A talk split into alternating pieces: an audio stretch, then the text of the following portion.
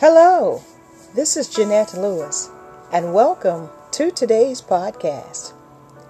The topic for today is Hit the Reset Button. There are times in our lives where we need to do things over or differently.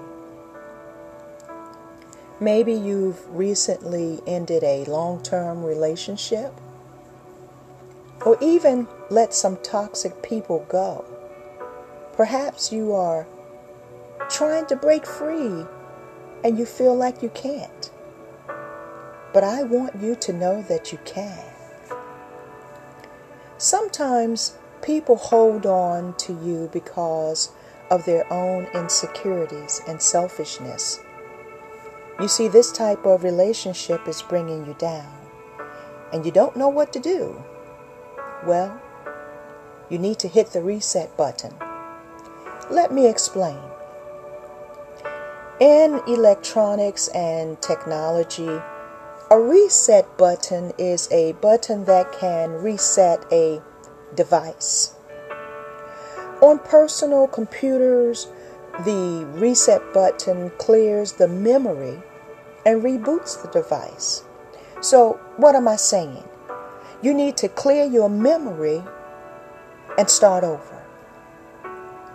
You see, you can only take so much toxicity. Depending on the level and dosage of toxins, after a while, you fade away and you feel like you're dying or you die. But God wants you to live. Yes, God wants you to live.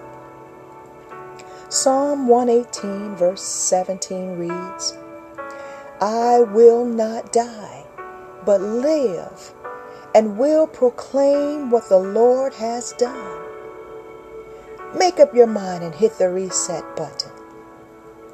Once you hit the reset button, that thing, that person, that situation is no longer your issue. It is now a non factor in your life. Move on. When you hit the reset button, even the memory is erased. yes, God has newness for you, God has better for you. You are a king, you are a queen, and those who occupy your space must come correct. Those who operate in the spirit of deceitfulness, stay away. Those who are in your space, they must have the same mindset. Hit the reset button. Everyone cannot go where you're going. I said, everyone cannot go where you're going. From this place, you're coming out. From this place, you're moving forward. Unapologetically, hit the reset button because your life depends on it. Your happiness depends on it. Your peace depends on it. Hit the reset button. Do it now. Hit the reset button. Do it now.